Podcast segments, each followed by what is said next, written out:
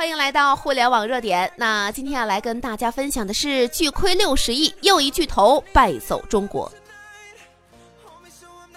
什么是冰火两重天呢？一边是一连串的新机发布，小米九、华为 Mate 叉，还有华为 P 三零；一边呢却是一连串的消失噩耗，酷派倒了，金立破产，锤子贱卖。在手机这个快速更迭的行业，我们看到了很多企业的快速崛起，却也见证了无数巨头的黯然滑落。刚刚又一个曾经金光闪闪、雄风阵阵的手机巨头黯然落幕。北京时间二零一九年三月二十八号，索尼正式宣布关闭北京工厂。这家一九九五年投产的北京工厂是索尼在中国唯一的智能手机工厂。根据外媒报道，索尼计划在未来几天关闭其位于北京的智能手机工厂，并将生产转移到位于泰国的工厂。同时，索尼还宣布将在二零二零年三月前将其智能手机业务的四千名员工裁掉一半。之所以这么做，是因为手机业务亏得太多了。索尼最新的财报显示，去年四季度索尼移动部门亏损一百五十五亿日元，连续四个季度未曾取得盈利。过去四个季度总计亏损一千零一十亿日元，折合人民币是六十一点九亿元。那么，并预计本财年还将亏损九百五十亿日元。曾几何时，凭着索尼爱立信的牌子，索尼的手机业务曾经冲高到了全球手机销量排行榜单中的前五，而且是以高端品牌之姿位列其中。但信仰不能为市场充值啊，过去的辉煌也拯救不了当前的没落。从营收到技术，从全球到日本，当前的索尼手机已经成为了巨头的亏损包袱。同时，伴随着中国品牌的强势崛起，索尼在智能手机界的话语权已经越来越小了。是的，你没有看错，又一巨头败走中国，又一个科技巨头即将陨落。曾经的巨无霸索尼手机已经处在自生自灭的状态，随时有可能从手机市场消失。它倒下的速度如此之快，快到让所有人都猝不及防，让所有人都心惊肉跳，让所有人都扼腕叹息。马化腾说过：“巨人稍微没有跟上形势，就可能倒下。巨人倒下的时候，体温还是暖的。”这句话就像为索尼手机而说的。这么一个血淋淋的惨剧，值得我们所有人警惕。说起索尼啊，中国人不会陌生。一九四六年成立的索尼，曾是乔布斯最崇拜的企业。从游戏、影视、音乐到手机，到电视，到录像机。其遍地开花的产品全部都在市场上获得了空前成功，索尼也顺势成为了世界消费电子行业当之无愧的龙头老大。索尼手机也借势红遍了半边天。零一年，索尼与爱立信合资成立了索尼爱立信移动通信公司，于是索尼的手机业务得以综合到了索尼的音乐、还有拍照功能和爱立信的通信功能。索尼爱立信在当时几乎是一流拍照与音乐质感的代名词。在当年一众手机还停留在板砖一样的设计、板砖一样的性能的时候，索尼就已经推出了像拍照手机，而且呢还在手机当中内置了现在很流行的像滤镜相框功能。无论是颜值还是性能，索尼在当时都是当之无愧的潮流，引导了手机在智能机时代在音乐和拍照方面的潮流。这一招让其业绩扶摇直上，更是曾在2007年一度成为了市场占有率第三高的品牌。然而呢，在消费电子这样快速更迭的行业当中，企业崛起的速度很快，但是坠落的速度更快。索尼手机就是例子。当零七年乔布斯带来了全新的智能手机 iPhone 的时候，索尼竟然熟视无睹，更是一直到一零年才推出了自己的第一款安卓手机。另外，在智能手机时代，拍照美颜功能也是一项核心技术。而索尼呢，他们的相机部门明明拥有强大的可以直接影响到拍摄质量的这样传感器技术，结果却没有近水楼台先得月，自家手机的拍照效果反倒是平平无奇。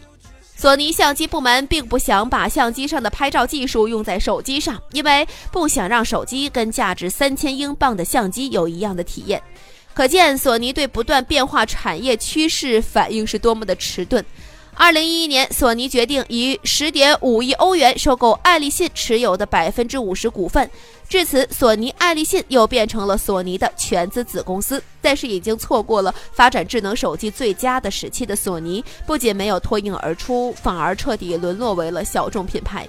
市场份额上，索尼也从全球到亚太，再到日本本土，迎来了全面的大溃败。全球范围来看，去年七月，索尼手机在美国市场份额为百分之零点三，排名第十；欧洲市场份额为百分之一点八，排名第九；而在印度则干脆跌出了前二十二名。亚太市场则更不用多说了。自从零九年后，华为、小米、OPPO 还有 vivo 等一众中国手机厂商崛起，从性能到价格再到本地化的营销全面压制，那么索尼的市场份额早已经跌出了前十份额。再看日本本土手机市场的销量，日本二零一七年财年的这个手机市场之上，苹果以百分之四十三点四的出货量占据首位，其次是夏普，接着才是索尼。而在此前，索尼在日本的手机销量还保持着市场第二的份额。市场的变化瞬息间风起云涌，十年不到的时间，索尼手机就已经从性能到市场迎来了全面溃败。商场如战场，如果说处于行业的红利期，只要你的产品和别人稍有不一样的地方，就可以胜出的话，那么到了行业饱和期，随着消费者越来越理性，如果产品没有让人眼前一亮的创新，比如说像高性能啊，或者新功能啊，根本就不可能赢得青睐。索尼手机未能及时改变思维，技术的保守，高居不下的售价，并不是特别出色的配置，多年不变的设计风格，如此的打法，索尼那么恐怕难以改变目前困境。索尼手机还有机会翻盘吗？当然是有机会的。索尼公司曾一直表示，索尼从未放弃过手机业务。当前的索尼将以相机功能为主，提升商品的竞争力。而未来，索尼还将抓住下一次变革的机会，来一次彻底翻身。这次机会指的就是五 G。不可否认，五 G 时代到来可能会带来一次手机行业的大洗牌。在当年的两 G、三 G 和四 G 兴替以及智能手机崛起的当口，每次都会迎来一大批巨头的跌落，又有一大批企业的兴起。比如说像诺基亚、像摩托罗拉以及索尼等巨头，就是在这个过程当中倒下的。而华为、小米、OPPO 这样的一众国产品牌，则是借着三 G 和智能手机普及的风口崛起的。那么，索尼在五 G 当中翻身的几率有多大呢？这个很难说，毕竟手机行业并没有常胜将军啊。在这个风云变幻的时代，很多时候玩的就是出其不意。不过可以肯定的是，面对着腥风血雨的行业洗牌，眼下的索尼手机若不能够下定决心来一场壮士断腕般的变革，那么就。那么很可能就自此被市场彻底的抛弃了。时代的快速运转早已经容不下没有快速迭代能力的企业。你不主动颠覆自己，别人就会颠覆你呀。时代抛弃你，真的连一声再见都不会说。